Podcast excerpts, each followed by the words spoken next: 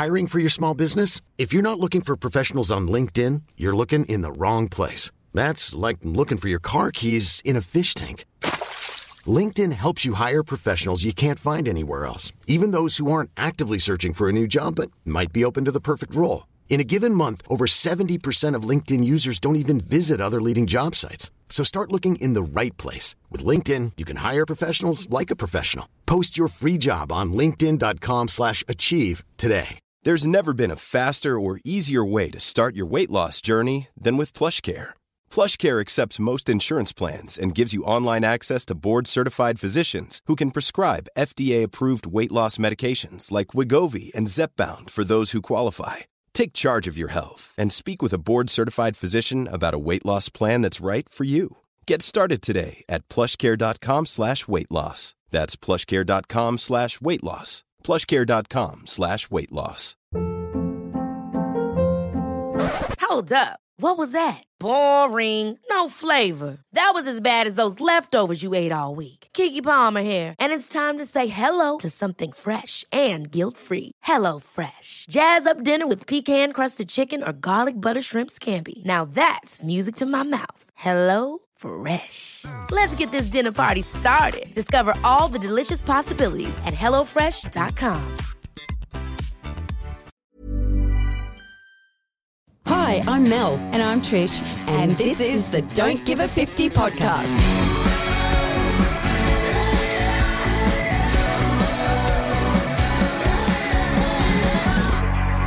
Let's make getting old the new gold, as Oh, you say. I like that. I like that one Hey, too. That was mine. That was mine.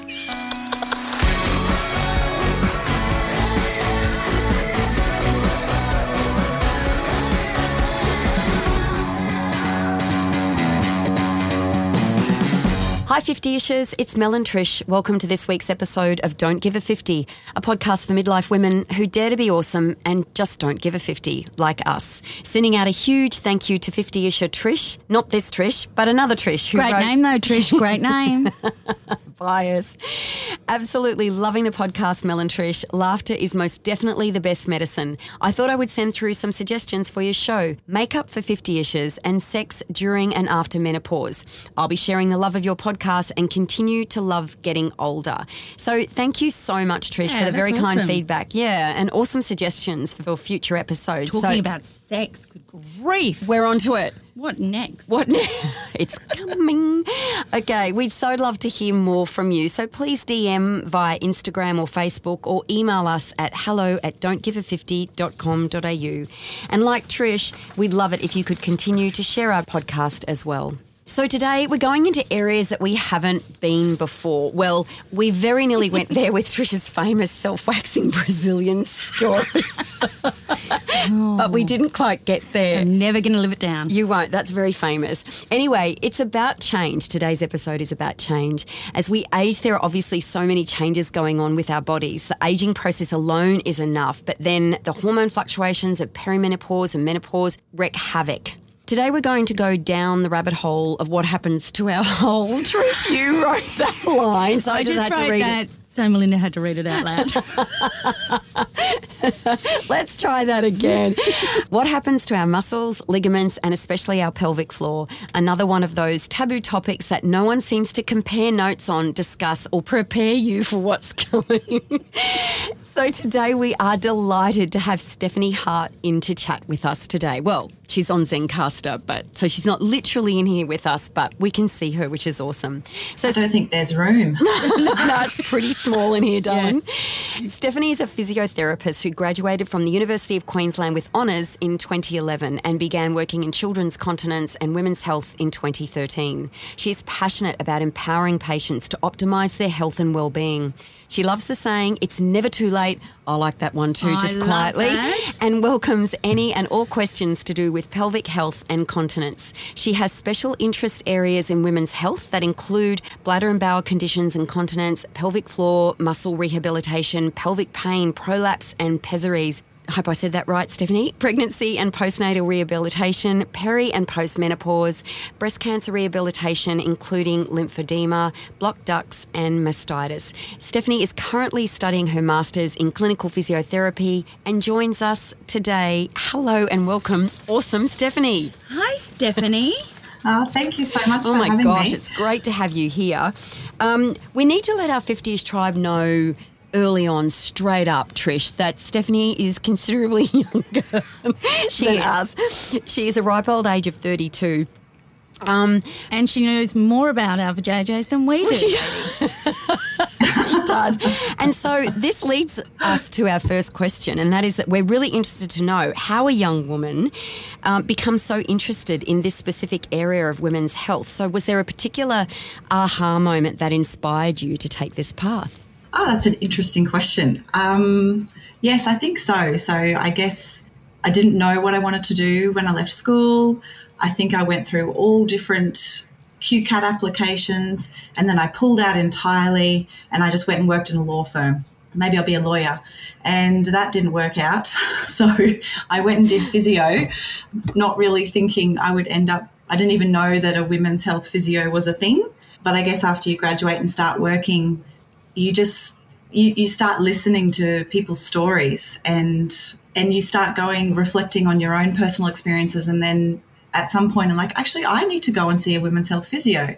And I was very young needing a women's health physio and mine was for pain. So I needed to see a specialist pelvic floor physio for pain reasons. But it just it was quite life changing and I didn't even think that there would be anything that could have helped. So I just went oh, okay I'm going to follow this and once you start you just don't stop so it's a rabbit yeah. hole you start learning and then you realize how much you don't know and so you learn more and here we are 10 years And later it is really so fascinating, isn't it? What mm. can be done, and I think that's people don't realise. Mm. They don't realise that that you know they think of physiotherapy, but they don't actually realise that there's such a niche mm, point. market for Yeah. women to actually help with some of the symptoms that some of us just think are a part of aging, and that's We've just, just got to you've deal gotta with it. Yeah. Yeah. yeah and we just need to talk about it and education is the, the biggest factor that um, health professionals can play you know sometimes we not may not be able to fix it but we we certainly know a lot and can direct people to where they need to go to make life you know changes to their life that will help them and give them greater quality of life Mm. Okay, on that, Stephanie, mm. let's go down that rabbit hole. yes Here we Come go. with me. what happens to our pelvic floor as we age?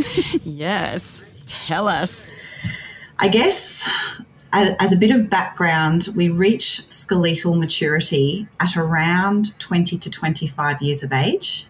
And then from there, it starts to go downhill, for lack of a better word. Oh my gosh! So Yeah. really, Peaked a while midlife ago. for your skeletal system is twenty five. Yes, and I'm, I'm well over that hump. So I'm now trying to, you know, educate all women. We have to do lots to keep yes, um, Yes. to slippery keep slide things once we get on the other side. Yeah. So I guess with menopause, the three biggest long-term consequences are an, an increased cardiovascular risk. You get bone loss, which is that osteoporosis that you may have heard of, and vulvovaginal atrophy, or those genitourinary you syndrome of say menopause. Say that again a little Yeah. bit slower? It's And backwards. backwards. um, vulvovaginal atrophy. So if we think Okay. of um, anatomically, the, the vulva and then the vagina. And so Yep. atrophy can sound like a very scary word. Um, and it kind of does, it is a bit scary. And what's happening is that as you go through menopause, your estrogen is going down and down. So your ovaries aren't producing that and secreting that estrogen into your circulating blood flow. Mm. And so once you've had that last period and you are postmenopausal, you haven't had a period for 12 months, you are postmenopause. Oh, and that is so frustrating because I keep thinking, yeah, no period, and then all of a sudden there'll be some And there it is again. Damn. Do you not think you're go just so straight young? back to go. Do not go, collect two hundred dollars. You're so young, Trish. You're still getting them. So young. Oh, Sorry. dear. No, that's okay. Um, happy to follow any rabbit hole conversation. Yeah, there might be a few today. Um, and the reason that's so important to understand is because there are estrogen receptors, so little things that bind estrogen, and they are located in your clitoris, in your pelvic floor muscles themselves, in the vaginal epithelium, which is like the lining of your vagina. And that's actually where they're in the highest density, is in the vagina. Oh my gosh. Yeah. And then I you've got know Not that. know that. yeah, yep. And then you've got androgen receptors, which is also bind estrogen to them, and they are highest in the external genitalia, so, so that low level of the vagina. And so there's all these receptors there, but there's no estrogen binding to them. That's, so naughty of evolution to do that I to know, us, isn't it isn't, it? It's like, hang on, if we're living longer. No, but like the whole estrogen thing, like it bugs Yeah. me that that happens because you know if we live because we're living so so much longer now, but we have all these side modern- effects. That's the thing. Modern medicine has. You know, yeah, Mm, that's why we need. We've got a longer lifespan, but Yeah, I know, but poor the, little clitoris doesn't have any estrogen. Well, why for that doesn't why doesn't our body just actually has it not cottoned onto the fact that we're all living longer? So No, it, therefore it needs caught up to with our evolutionary bodies. No, it needs yet. to keep producing estrogen. Our minds are well ahead of what It's the body is capable of doing at the moment. True. So, what that then can lead to is what we call um, the genitourinary syndrome of menopause. Okay, so you can have vaginal. Sounds like fun, Steph. I know. This is, it's always a little bit. Do I talk Yeah. about this? Because it's all a no, bit doom and gloom. absolutely. It No, I'm sometimes- finding it fascinating. Yeah. Knowledge is power. If we know It what we're talking about, Yeah. then we know what we're what's going on. So, if you think about it, you can have vaginal symptoms and you can have urological symptoms. And so, I'll just briefly go list the vaginal symptoms and then I'll list Yep. the urological symptoms. And these are the Yep. things that you you may notice already or you would watch out for. Um, Okay. Okay, So, your vaginal symptoms, the biggest one is dryness. I feel dry. It feels really dry down there. That loss of lubrication. So, I just, Yeah. it's just that loss of lubricating value there. Next one is it's called dyspareunia, which means painful intercourse. So Okay. when you're having penetrative intercourse, that's painful. That's a, a symptom of this Estrogen. genitourinary dryness. syndrome, syndrome of menopause that there's Okay, that lack yeah. of estrogen. You can get discharge or bleeding, and you can get itching and burning around the vulva. Okay. Mm-hmm. Okay. And then if we think about the bladder and the urethra side of things, many women report frequency. We call it going to the toilet a lot. They suddenly are, oh my God, I mm-hmm. can't make it a couple of hours anymore. I've got to go Yes. more often. I'm Um, ticking that box. yes, yep, okay. And then with that, you can My get kids other, at the shops again, mum. and so then some women start to experience what we call urge incontinence. So that's a little bit of leakage when they've got that urge to go and they're they're not making it to the toilet in time. You can get um, stress incontinence, which is a different type of leakage. That's the type of leakage you get when you cough or sneeze or exercise or run or, jump um, because it's a it's a stress on the bladder. Yeah, or laugh. Yeah. Okay. But we are encouraging lots of laughing. So Yes. Yeah, um, absolutely. You, may notice that. Lots of women do report um, pain or burning on urination. And unfortunately, for some women, they also get what we call cystitis. So, and recurrent cystitis. So, that is inflammation within the bladder. Um, so, ca- can get quite painful for some women. Um, but those are some of the things that we see under this umbrella term of genitourinary syndrome of menopause. Wow. Yeah. So with that, Steph, is that something that a physio can help, or is that something more GP related? Like, is that um, estrogen, or is it, you know, is it muscle work? What? How? I'm how- literally clenching everything as As soon as we start talking about physio and pelvic floor, everyone starts. everyone's Yeah. stop I the once saw this and that's video when I actually was a, that's a really interesting comment um, because that happens a lot. So you you your inclination is to oh my god I've got to hold oh my god I've got to hold Yes, everything Yeah. and unfortunately that's not the answer either. But that's so true because when I went to see a female physio, thinking that you know I wasn't doing my pelvic floor exercises, etc., she said that when I was training, I was actually turning them on too hard Yeah. and yeah. building up the wrong muscles mm. around it. So the So main thing with yeah. with those pelvic floor very muscles, toned foo. Actually, I stole that line from my friend. She has a very toned foo. She went for a well, she went for a pap smear, and you know how they put that steel thing in, oh. and it kept popping out. She was oh. telling the story, and she goes, "I just have a very toned foo." anyway, we always knew this was going to go south. We're south anyway. We're in the Well, southern we're- territory. yeah, we're below the belt. So Yes. probably the answer to the question is both a medical medical Yep. review and some medic medical help or or a good discussion with your GP about what your symptoms are being examined is really important so i think some women feel oh no don't look Yeah. no It's a- oh, well, you know I know oh it, it it's can fine be very confronting. yeah it Yeah. can be very Yeah. confronting so it is Yeah. I know when I was first heard, you know, when I first realised that there was people that specialised wholly and solely in female physio, hmm. is I had a really sore back, and I'm sure that it's all to do with the perimenopause and you know your ligaments softening and all of that. But I would keep going to the chiropractor and doing all the things that I would normally do to maintain, and it just was not going away. Yeah. So then they sent me to a female physio, and you know, and she did have to examine me. You know, so they actually do an Ah. internal examination. A physio did? Yeah, and you have to, you know, turn on your pelvic floor muscles and all of this, and they can tell then from that whether you've got, like, I didn't know if my stomach muscles were split because my son was um, ten pound four, or what was going on, but I knew that there was something not right. But she could tell all of that from there. And she could tell that I was ramping on the wrong muscles the wrong way. And yeah, and after that, and doing my exercises, yeah because we all know, don't we, Steph, that you, just going to the physio doesn't help. You actually have to do the exercises. Has to Yeah, do the that is- Stephanie may be my current physio, and she may be treating my sore shoulders and my plantar fasciitis, and I may be a little bit slack. we can talk about that next week Yeah, Yeah. But, yeah. But in saying that, when I did these exercises, my lower back pain went away.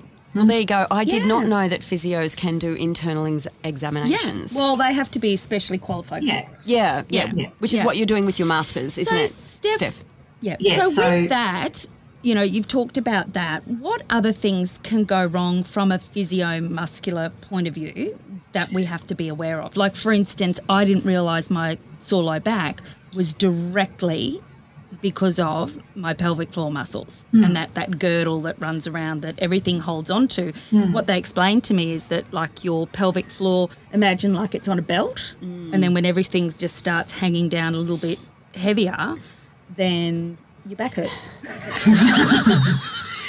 yes And that's why I'm not a professional. Um, so I guess pelvic floor wise, we've spoken about those atrophy type symptoms. So that's that thinning of the vaginal wall. And unfortunately, that also affects the pelvic floor muscles. So estrogen is your power hormone of your pelvic floor. And so it takes a lot of consistent effort post menopause to keep those pelvic floor muscles in check and, and consistently exercising them. But other things to watch out for would I just did one then. Great, good job. Did you relax properly too? Yeah, well, I am now. is is the very scary word that you've all heard of is prolapse. Yes. Mm. Yeah, and I think that from the outset, before I even explain what what prolapse is and means, is that it's a, it is a scary word, and I never ever want a patient to leave my room feeling really upset that they've been told they have a prolapse because I mm. get it way too much where a patient walks into my room and they've been told by whoever, Dr. Google, their GP, whoever, they've got a prolapse and they are very And ladies, distressed. that's something that Yeah. you don't want to Google because some Don't things Google. cannot be unseen. no. and uh, they have very uh, terrorizing images in their mind, terrifying images in their mind. Sorry, Yeah. of things hanging and things, yeah, Falling out. falling out, um, and really. That's a very small percentage of patients that are dealing with those Yeah. very severe symptoms of prolapse. Yeah. And so, prolapse, what that means is that the organs are sitting a little bit lower. Prolapse means slippage of organs. Okay, Right. because our vagina, if you think of a hammock, that low point in the hammock, that's your vagina. okay, Okay, so yeah. so Yep. things are going to take the path of least resistance. Actually, It's- my um, my gynecologist once was explaining it like a trampoline. And you know, Mm. before you have kids, you've got this nice firm trampoline. But then, you know, after you've had a few kids, it's like all the kids have been bouncing on the trampoline for years, and then it just Yeah. gets a bit and you think of and that's a good analogy to think about also because we do often blame pregnancy and childbirth and it's true that those are the leading causative factors of prolapse but other big lifestyle things as well can cause that trampoline to sink how much weight are we carrying on our trampoline are we overweight should we be thinking about weight loss to help our prolapse symptoms Yeah. or our our pelvic floor symptoms. That's a huge, huge contributing factor. And even small amounts of weight loss, they they do this in research. So even a very small amount of weight loss completely resolves some symptoms of prolapse. being That made. is amazing. I did not know that. So, Steph, what other sort of lifestyle things Yeah, would so- contribute to uh, potentially having a prolapse? Yeah. Um, a history of or recurrent constipation. So we'll talk the back end. okay. Oh, yeah. yes. Because yes. I have heard that, you know, you Shouldn't can have a it. vaginal prolapse, but you can also have where your bowel prolapses into your vagina. So poo doesn't actually go in there, but part of the bowel curves in. You should So do some interesting That's reading. still a um, that's still a vaginal prolapse, Trisha. So Yeah, okay. They talk about your vagina basically has a front wall and a back wall and a roof. Okay. Yep. Yep. Your bladder sits in, in front of the front wall and mm-hmm. your rectum sits behind the back wall. the back wall, Yeah. yeah. And so you can have movement of the front wall or the back wall. And you can have gotcha. an anterior vaginal prolapse, which is the bladder sitting a bit lower, or Yeah. you can have a posterior vaginal prolapse, which is the rectum bulging forward into the b- Yeah. back wall of the vagina. And you can have the uterus sitting down a little bit lower as well. Scary Okay. stuff. And you can have two or more. You can have multi-organ prolapse, Yeah. Okay. but you can It's get scary, but rectal also, prolapse as as Steph well. said, that there's stuff that can be done. yeah, true. To do it. Yeah. So Yeah. it's kind of like Yeah. if something's feeling like it's not quite in the right place, go and see about it. Absolutely. Once again, I'm very disappointed in evolution that we actually potentially end up in this situation in the first place. Mm, I know, right? I know. okay, but that's what that's it. That's where we're at. So, um, yeah. So, sorry. Were there were there any other lifestyle factors that you wanted to add in? So your exercise choices. So Oh, great! Like doing it. Like, talk, talk me through I- this. Yeah, so you get two spectrums. You get the women who may have very kind of mild or moderate prolapse that are symptomatic and they therefore do not exercise because they're so scared that they're going to make their prolapse worse. Mm. Yep. Which unfortunately, you know, we have to bring your general exercise back up for other reasons, your cardiovascular and your bone health. Remember at the start I mm-hmm. mentioned cardiovascular and osteoporosis. They are Yes, two big long term consequences of menopause. So you can't just not exercise, but it's Yeah. important to be choosing, if you do have prolapse or pelvic floor dysfunction, choosing some pelvic floor safe options for your exercise so that you are still having good outcome for your bone health and your muscle health and your heart health and your lung health, Yep. etc.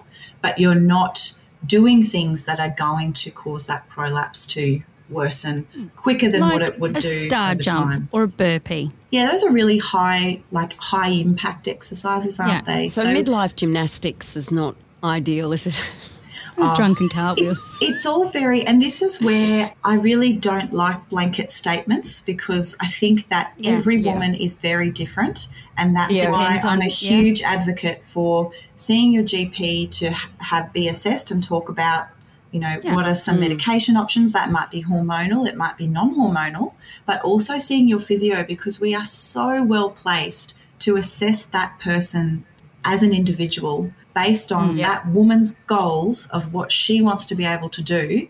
Mm, and then we can go, well, match that Her up. Her background, her makeup, Her what she's already absolutely, exercised, yeah. and yeah. So you can't say definitively that there's particular exercises across the board that generally are good to participate in.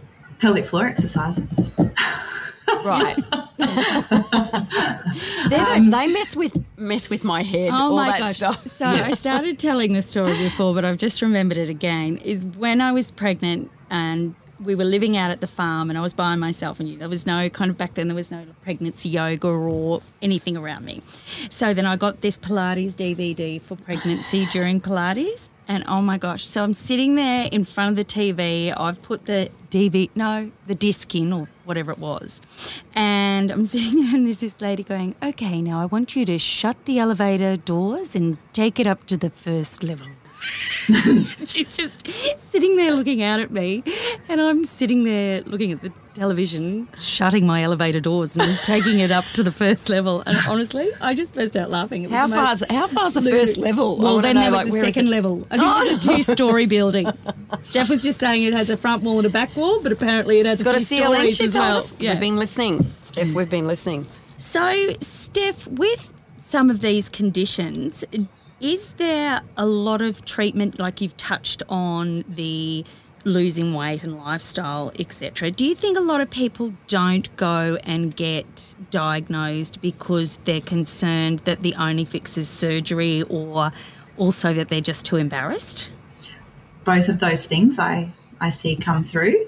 It's just, I think, an outcome of the area that we're talking about, and perhaps generations past of being told, oh, it's just normal. Yep.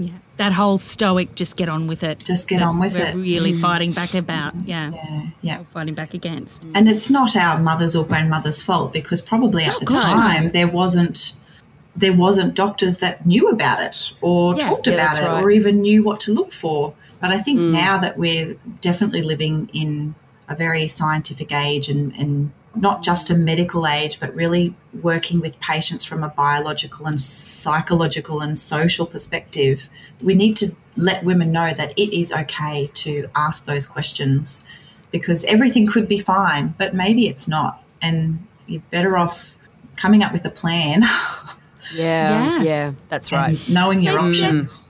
Yeah. True. In when we were talking about um, in your introduction, you mentioned pessaries, pessaries, Pessaries, yeah. and I've heard a story about prolapse and pessaries. How, can you explain how they actually work? Because I was quite fascinated.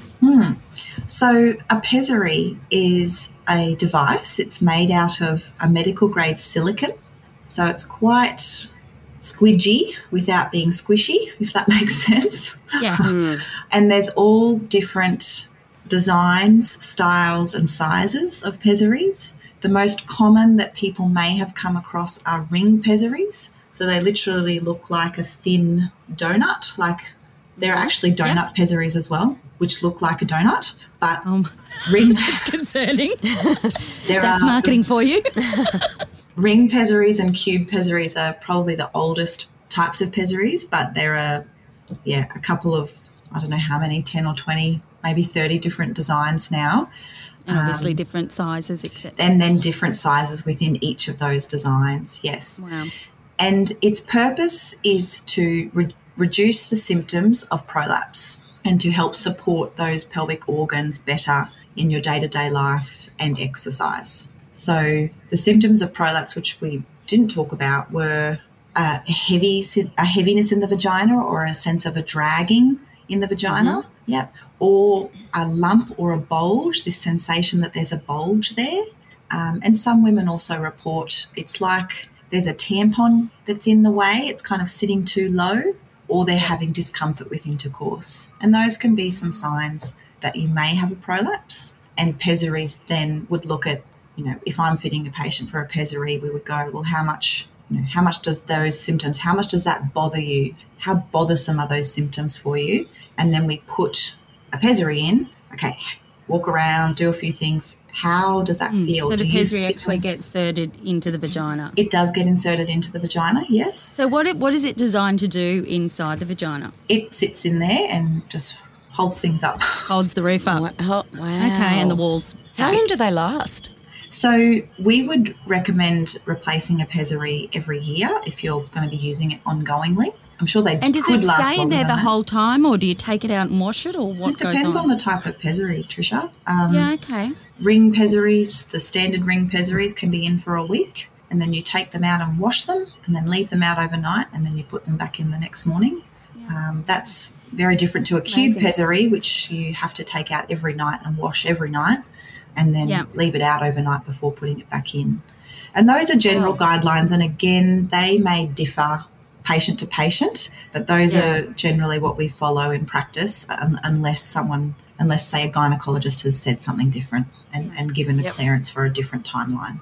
So when I went to the female physio, because I hadn't met Steph at that stage, and when I was getting my pelvic floor fixed because of my backache, the lady was telling me all about pessaries, and I found it just fascinating because I hadn't no hmm. idea or heard of them before. And she was talking to me and telling me that you know she has some elderly clients and and you know like in their 80s and this gorgeous lady had told her the story. Her husband come in and said thank you so much for that pessary and she was like what do you mean? And he's because they still enjoy sex. And he said that because of his aging and not being able to Here we go. How are you going to explain? I'm, aren't you, Steph? I'm fascinated. him not being able I'm to waiting. maintain an erection for the whole duration of them making love. The pessary held everything up, so therefore he was able Ah. to maintain. There wasn't as much pressure, so they could both enjoy it more. So he was very thankful. So I just think uh, that Did he give that story to the receptionist? no to the physio. I think that she may have told her physio that her husband was thankful. I don't know, Melinda. You just don't make me feel uncomfortable. But yeah, so ladies and gentlemen, oh. I, it's great. It's great to see that oh there's my things God, out yeah. there. No, 100%. Yeah, Hey, we're there. We're in midlife. yeah. There's one day when you're 80, you're going to think about that story. So, Steph, we're interested. Is it true that unlike some other menopausal symptoms such as hot flushes and night sweats, which do ease and then cease over a um, time period, pelvic symptoms persist or continue to progressively get worse? Unfortunately, that is true. Oh no! I wish So that was a true. a lot of those, like what we, we call them vasomotor symptoms. So the hot flashes, the night sweats, they are generally shorter term and do do tend to resolve. But those urogenital symptoms, they tend to occur a little bit later, and they generally don't improve with time alone. You generally need to be actively treating to get improvements Okay. in those symptoms. Mm. Yeah. Medical or physio intervention. Yeah, yeah, or a combination. Yeah. It sounds like Yeah. yeah, yeah. So mm-hmm. it's maintenance, isn't it? Just trying to keep your pelvic floor really healthy and strong, and dealing with any other issues along the way. Mm-hmm. Looking at mm-hmm. hormones. Okay, wow. All right. So, Steph, when you were talking before about, you know, the position of the bladder, the position of the bowel, oh no, no, no, prolapse, and then, so a lot of times ladies may have to have, for whatever reason, could be medical, could be physical, a hysterectomy. Mm-hmm. And then, or they may have to have some sort of reconstructive surgery. And I remember seeing some stories in the news a few years back about bladder slings. So, you know, they had maybe they had a hysterectomy and then they had a sling put in to keep their bladder lifted and in place. And the stories were that the material that they were using for the bladder sling was actually their bodies were rejecting it. It was getting an infection. And in this one case, I think it was a 60 minute story, the infection actually, they couldn't take the bladder sling out and the infection actually killed the woman. So I think a lot of people were a bit frightened by all of that. Has that improved? Are you still hearing those nightmare stories or is, is, has it changed or improved? So Or was that just a very odd case? I mean, that's a very that is an extreme case, isn't it? And that's that sounds Yeah. awful. I'm so sorry that that happened to that Yes. lady and family. story. By way of background, and just to clarify, And I mean, um, I know you're not a surgeon, so no, no, that's it's not a okay. So you, but- basically, you're talking about a bladder sling, which is like a ribbon of mesh that's used to treat the stress urinary incontinence. So I leak when I laugh, I leak when I cough, I leak when I sneeze. There's still a good operation for those stress urinary incontinences that have not responded to conservative treatment. Um, okay. Yep, they are, but that you will see if you go to the Australian Commission on Safety and Quality in Healthcare, you can go to that Yes. website and look up treatment options for stress urinary incontinence, and you'll see in there those surgeries, the bladder sling surgeries, and you'll see the long lists of considerations. Yeah. Okay, Yeah. got you. Because a, Yeah. a bladder sling is designed to be permanent in the body, it's designed to be there Mm-hmm. forever. Uh, and so, if those complications happen, n- not all of them are that extreme, you know, infection and, and yes, death. yes. But certainly, they uh, can be a big impact on quality of life. And I guess there's always that risk. You know, they always With any surgery. But then also, you know, physios, we treat those patients who have those complications. So we, we see that Yes. all the time. And that's what our role is, is to work with the patients to come up with a management plan to uh, effectively improve their symptoms and improve their quality of life if they have had a complication from that type of surgery. The things that have been banned and are no longer performed in Australia are the transvaginal mesh surgeries to repair prolapse. So, Oh, okay, maybe maybe I'm getting confused, but I thought it Yeah. was something to do with the bladder swing. But Yeah, no, maybe that was it- it, it- with the mesh. the whole thing originated from a bladder sling in the States that went bad. Right. Okay. Yeah. Okay, But in Australia, when we look at the studies and the research, it was the transvaginal mesh, so like a piece of Mm-hmm. mesh that was inserted through the vaginal wall to, to repair prolapse. They have been discontinued due to the Okay. high, well, the relative, statistically, Yeah.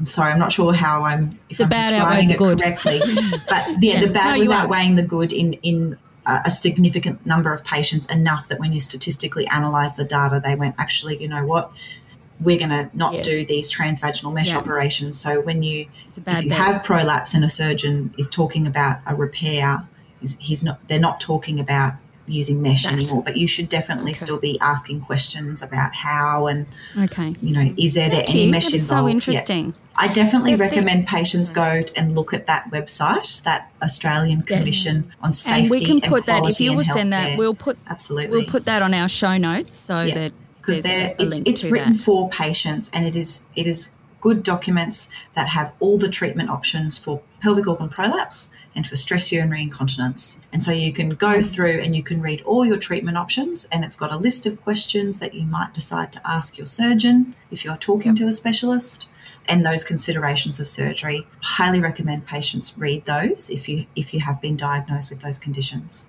So, if um, any of our 50ish tribe are listening and thinking, okay, yep, that's me, quite a few of the things that Stephanie has talked about are symptoms that I am living with, step us through what they should do first. Is it to go to a physio first or is it to go to a GP first? It's an interesting question, and I think it may depend upon who you ask because you don't need a referral to see a physio. You can, you are welcome to come in my in my doors into my room at any point in time, and any women's health physio for that matter. You'll find we're a pretty passionate group of people. But for me, I really like that the patient has gone to see their GP and that they Why is that? maybe particularly for prolapse symptoms. Um, only because if we are talking about prolapse and we're thinking about a pessary, for example, I want some medical confirmation that I am just dealing with a prolapse and I'm not dealing with anything a bit more nasty Ah, than that. sinister. Okay. Yeah. Yeah. Yep. Like when I went in for my backache, I had been to a GP as well. So I guess they can rule out anything else that That's might right. cause Yeah. a backache, or they could do blood so you know where your hormones are at. So yeah, exactly. And the other Okay. big thing is lots of women do tend, well, I don't know if that's true when you read statistics, but there still seems to be a bit of a block against hormone replacement therapy. I think that that comes from couple of decades ago when yeah, there was yeah, we've, Yeah. we've discussed that on the podcast a Okay, few different yeah. times, and I think it was, you know, back in the day when you know it was linked to cancer, etc. But the thing that people need to realise now is that they don't just increase the estrogen, estrogen, sorry, they increase the progesterone as well, which is potentially what wasn't happening years ago that caused the issues with breast cancer. So now it's, you know, as with everything, they're more technically advanced and just have yeah, and knowledge. research has So- evolved but so I think, much. Yeah. but I I, think still it's think important you're right that there is yeah. that hangover. It's a little bit, Yeah. oh, I don't really want to do HRT, but I think it's still an important conversation to have with your doctor. Even Mm-hmm. if you still decide against it, it is absolutely your body, your choice. Mm, but Yep. the statistics are quite different now. And if you look at something like a topical estrogen, so a, um, just a cream, cream. Yes. that's that's estrogen only into those tissues, and so there's really that's a very safe form of HRT if what you're dealing with is those dryness, um, prolapse symptoms, urinary symptoms, because that That's what's okay. lacking in the area. You don't have estrogen Yeah. in those tissues. Yeah, With yeah. that, like the estrogen cream, could you literally kind of not rub it on yourself downstairs, but would you put it kind of like on your lower tummy or something like that so it'd be more directed, or does it just get into your bloodstream wherever you rub it?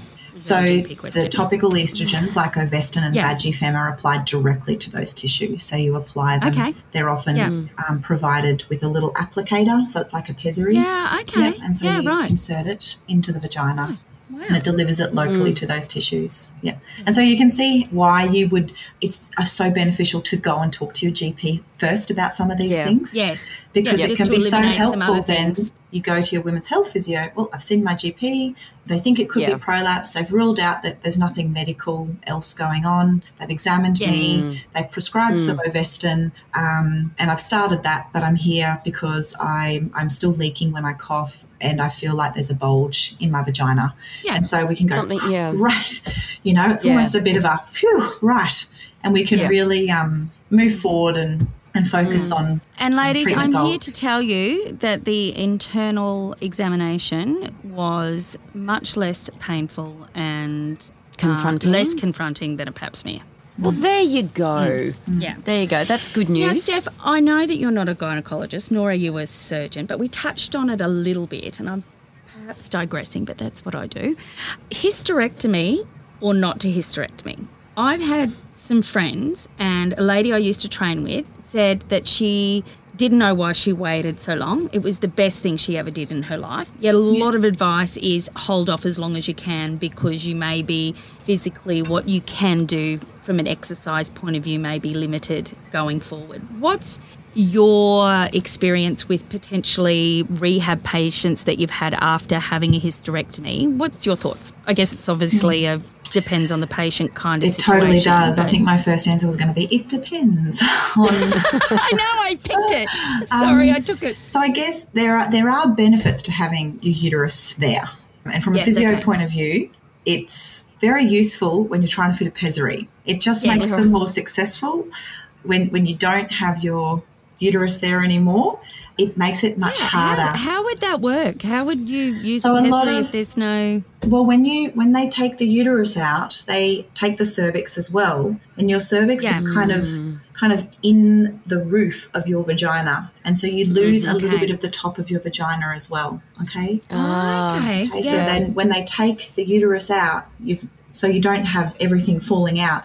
They make a new roof, so we call it a cuff, and they just fold Yeah. the tops of the vagina onto each other, and then they Yeah. stitch that up onto one of the ligaments inside your pelvis. wow. wow. Yeah, and so Isn't that funny? I've never had that hmm. explained to me. It's fascinating. Yeah, yeah. So when there is a cervix there, I don't know if it's to do with the angulation or the positioning. It just kind of helps pessaries to just sit and stay a bit Yes, easier. Mm. got you. Yeah. Yeah. When there's no uterus, it, it is a lot harder. Yeah, so that's a purely selfish point of physios because it's easier for us if you have your uterus. Yeah. That makes sense. Yeah. But the other interesting thing is that uh, having a hysterectomy does increase your odds of incontinence by almost up to 20%. So, Wow. yeah, there are some benefits to having a uterus. However, it really depends on why they're taking it out. If you have a, a Yes. really prolapsed uterus or if you have significant bleeding and, and you're getting um, anemic, yeah, you've got Yes. you've got to treat the thing that is causing the most amount of distress both on the, the person physically but also taking into account their emotions and feelings and psychological state as well. So I think it's a really interesting topic, but I don't think that there's a clear answer yet. Yeah. It's just once again that individual weighing up the pros Um, It really is, and that's why I think it. You know, it's it's that individual patient. You have to talk to that patient and ask the questions. You have to find out what their goals are and figure out what their state is at the moment, so that they can make an informed decision about Yeah. their body. Oh my gosh, mm. Steph, you have been absolutely fascinating. Yeah, I know it's totally fascinating. But as you said before, it's it's like an individual plan. Yes. Like when you were answering my question about are there general exercises that you know we should all be doing? You know, basically no, because all different forms of exercises are going to work for all different women. Yeah, I guess a. Yeah, you, we different should still be trying to aim for our World Health Organization guidelines of exercise, and that's Yeah. a cumulative total of 180 minutes of cardiovascular exercise. So something that makes me get a bit puffed, and then mm-hmm. two sessions a week of strength based work, so resistance training, weights or Pilates or things Good like that. bones. And if we are over 50, which is your target Us. audience, uh, they should also be doing one session per week of balance retraining, so balance exercises. Yes. Okay, there's a lot to fit in. So there are There's a lot to fit in. guidelines, but as Yeah. to Very which busy ladies. um, there are guidelines, but it's as to which exercises you do within each of those categories. That's very patient dependent. Yeah, sure, Yeah. absolutely. Uh, look, we, we're starting to get short on time, unfortunately, sorry. and I just wanted a no, no, no, no, no, I love it. No, I- it's awesome. It's been fantastic. good. But I just wanted to touch on because we talked about right at the start, we talked about ligament, about our ligaments. Is there anything, I I don't know whether ligament health is actually a term, but is there anything that we could be doing in midlife and at this stage of life to protect and strengthen ligaments as well? I don't know if you can really talk about strengthening ligaments, but you would certainly be looking at um, strategies that optimize connective tissue health. So, unfortunately, it's all the things that we already know good amount of water. So, are we getting enough fluid in our diet?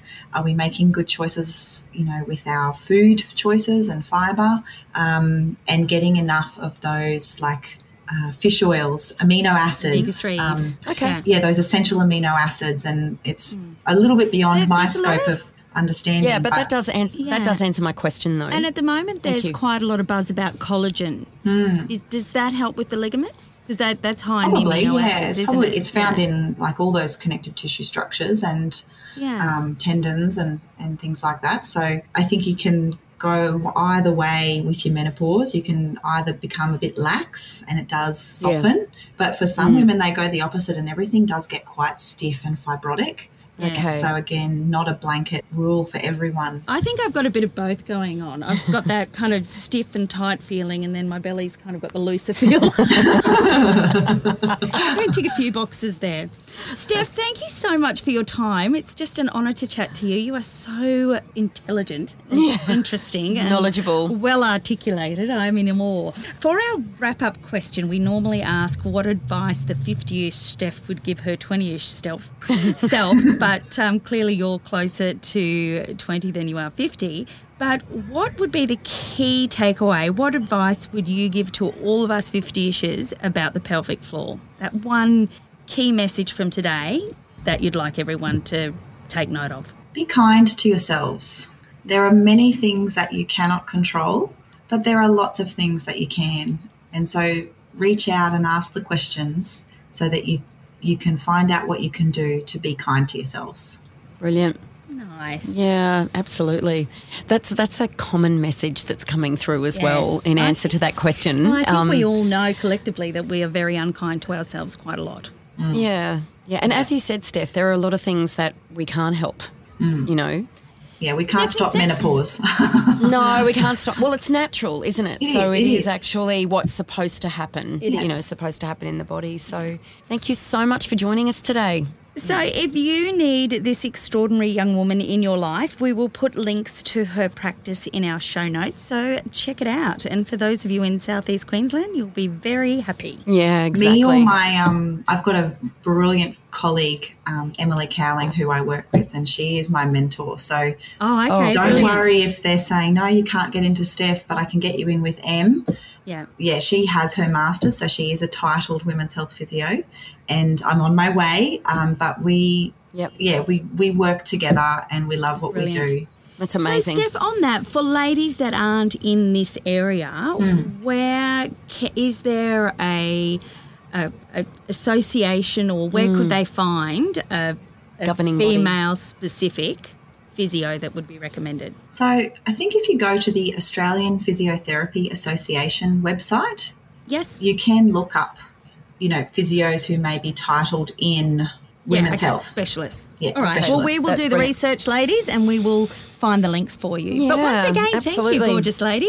You're That's it from us today. Don't forget, you can follow us on Instagram at Don't Give a 50 or email us at hello at don'tgive50.com.au.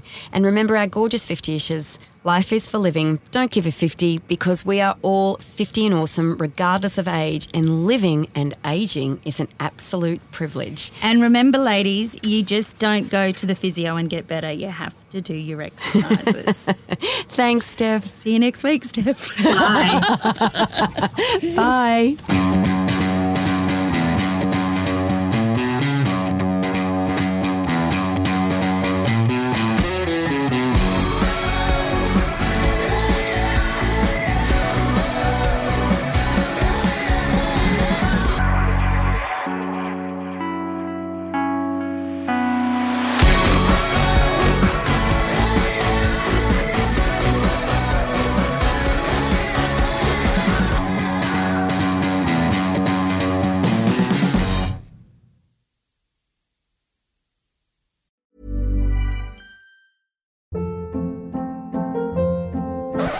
Up. What was that? Boring. No flavor. That was as bad as those leftovers you ate all week. Keke Palmer here, and it's time to say hello to something fresh and guilt-free. Hello Fresh. Jazz up dinner with pecan-crusted chicken or garlic butter shrimp scampi. Now that's music to my mouth. Hello Fresh. Let's get this dinner party started. Discover all the delicious possibilities at hellofresh.com.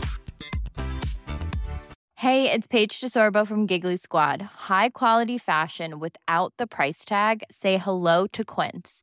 I'm snagging high-end essentials like cozy cashmere sweaters, sleek leather jackets, fine jewelry, and so much more. With Quince being 50 to 80% less than similar brands. And they partner with factories that prioritize safe, ethical, and responsible manufacturing. I love that. Luxury quality within reach. Go to quince.com slash style to get free shipping and 365 day returns on your next order. Quince.com slash style. Imagine the softest sheets you've ever felt. Now imagine them getting even softer over time. That's what you'll feel with Boll and Branch's organic cotton sheets. In a recent customer survey, 96% replied that Bowl and Branch sheets get softer with every wash. Start getting your best night's sleep in these sheets that get softer and softer for years to come. Try their sheets with a 30-night guarantee. Plus, get 15% off your first order at bollandbranch.com. Code BUTTERY. Exclusions apply. See site for details.